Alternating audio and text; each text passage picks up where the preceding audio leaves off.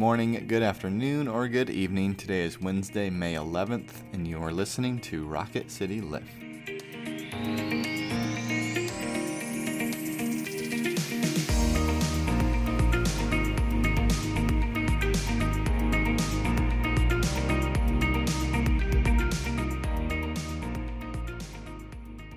Hello, all. Welcome back to Rocket City Lift. I'm Brett Goodeman. And I'm Tara Bulger. And we come to you three times a week to bring a bit of a spiritual lift to your day.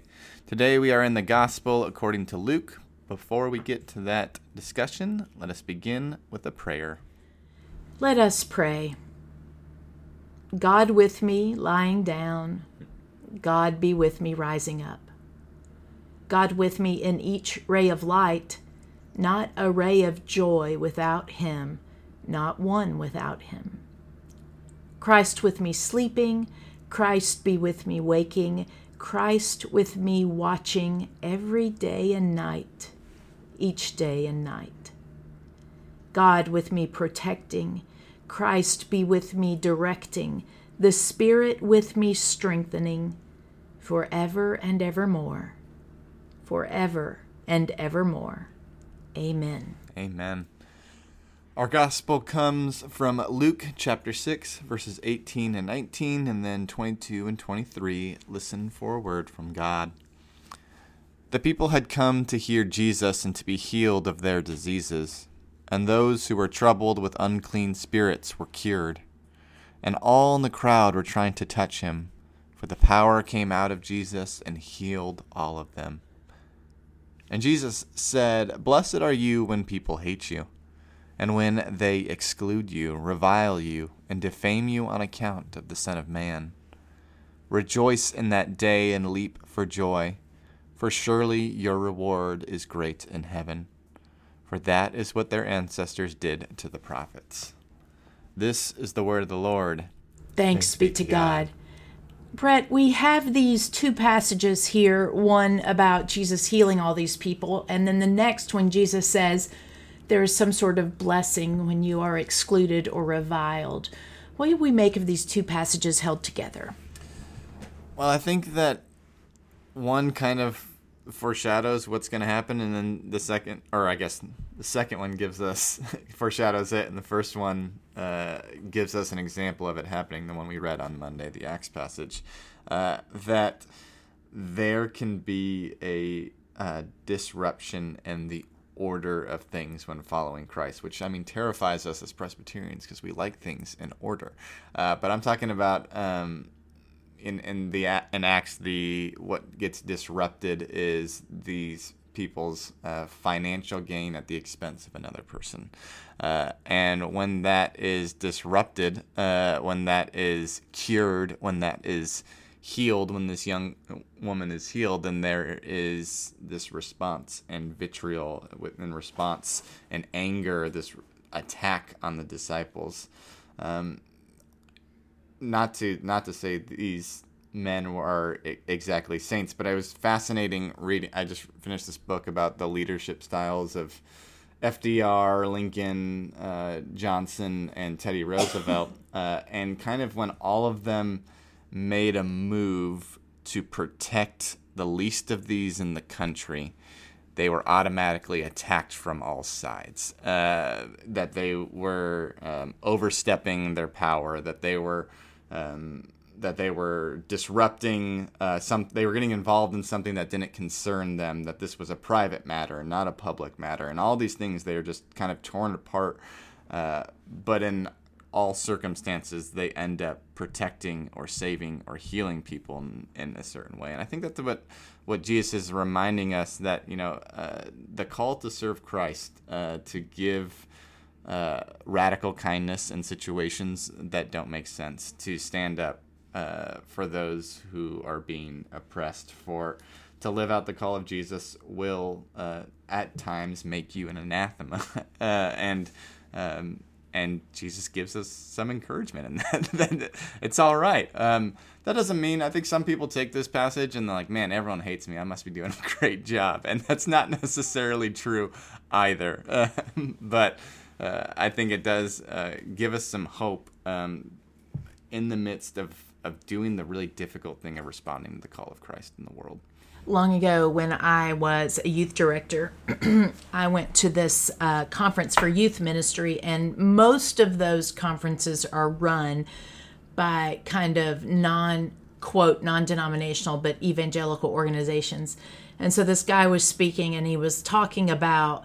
Um, he literally said if you aren't making your senior pastor mad you aren't doing you aren't carrying out the gospel. People should be mad at you. And i was like well i respect my senior pastor right? I expect i respect his spiritual leadership. And so i just felt it just felt really gross i guess is what i'm saying. Mm-hmm. I do think if you are seeking to make people angry, you've got a bigger problem. Mm-hmm. But I think what this passage realizes is that, right, many people come to Jesus wanting to be healed. Um, and I imagine that in the healing, they also want to follow him. But sometimes when you are truly following the way of Christ, you run afoul of culture and power. And that can lead to exclusion and defaming and being reviled. Um, and I think there's a blessing in that, um, in that you're living out the kingdom as best you can, and that the Lord God sees that. Um, and that there will be some sort of reward. Um, and I think the reward is actually that it's kingdom building, right? We probably need more people, not who go out to upset people, but who do care for the least and the lost, even though it makes them unpopular with those who hold the power and the wealth at that time. Right. That isn't that uh, why Acts is such a great example of this. If is it starts just with the relationship between uh, Paul and this slave girl. It's entirely between the the two of them, uh, and it as a result of the healing that happens, it causes this big uproar and this upset. Uh, it's not. Uh, I'm gonna go out to. I'm really gonna go stick it to those guys who are abusing this girl, kind of thing. Um, but it's first I'm gonna focus on uh, the oppressed, uh, on this on this person that needs healing. I'm gonna the spirit of God's gonna flow through me uh, in this situation, uh, and then as a result, that is what happens. Yes, and we as followers of Jesus Christ are always called to offer healing regardless of the consequences. Um, you know, you're talking about the book of Acts. I find it so ironic that in the past several years, there's been this whole discussion of those crazy liberals want socialism. And yet, right, the book of Acts tells us that all of the new believers shared everything they had. They put all their money in and, you know, shared all of their goods, right? So, you know, do we think that maybe there's something to be said? And again, I don't support socialism. I don't. Um, but I just find that we cherry pick, right? Right. Um, and the idea that somehow in the book of Acts, we're told we're supposed to take what we have and share it with those who have the least never comes up in those political discussions. I don't know. We're probably going to lose our five listeners. But, uh, Well, I think I mean that passage. You know, um, we can kind of. I feel like it's usually used in two ways. Uh, one is like uh, people use it for their political means of like this clearly means Jesus supports uh, a socialist run government, and I'm like I'm not sure it says that. And then other people are like. Uh, this is socialism. I'm not going to listen to it. I'm like, I don't think that's the right idea either. I think the call of that passage is to be stretched in your generosity. Are you? Are you? Are you? Do you have a closed fist? Um, are you being pushed uh, by by the gospel? Are you doing something that makes uh, you know in your generosity? Are you? It, does, is it is it so generous that people are looking at you like that's kind of weird? Uh, you know, Yeah. th- that's you- it's counter, right? and we we on this podcast talk a lot about what do we see in in the church and you know churches are a place where people come and they freely give of their resources and then they turn that into helping other people we the food bag ministry that go to kids in public school um, all that kind of stuff really makes a difference and it is our attempt to live out that calling Absolutely. And we'll close with a quote. I don't know how to say Rumi? Rumi? Rumi Rumi? Thank yeah you. Middle Eastern poet There you go. Quote from Rumi. The wound is the place where the light enters you. I love the idea that in our healing we may see things new. Mm-hmm. All right, friends. Now may the Lord bless you and keep you. May the Lord make his face to shine upon you and be gracious unto you.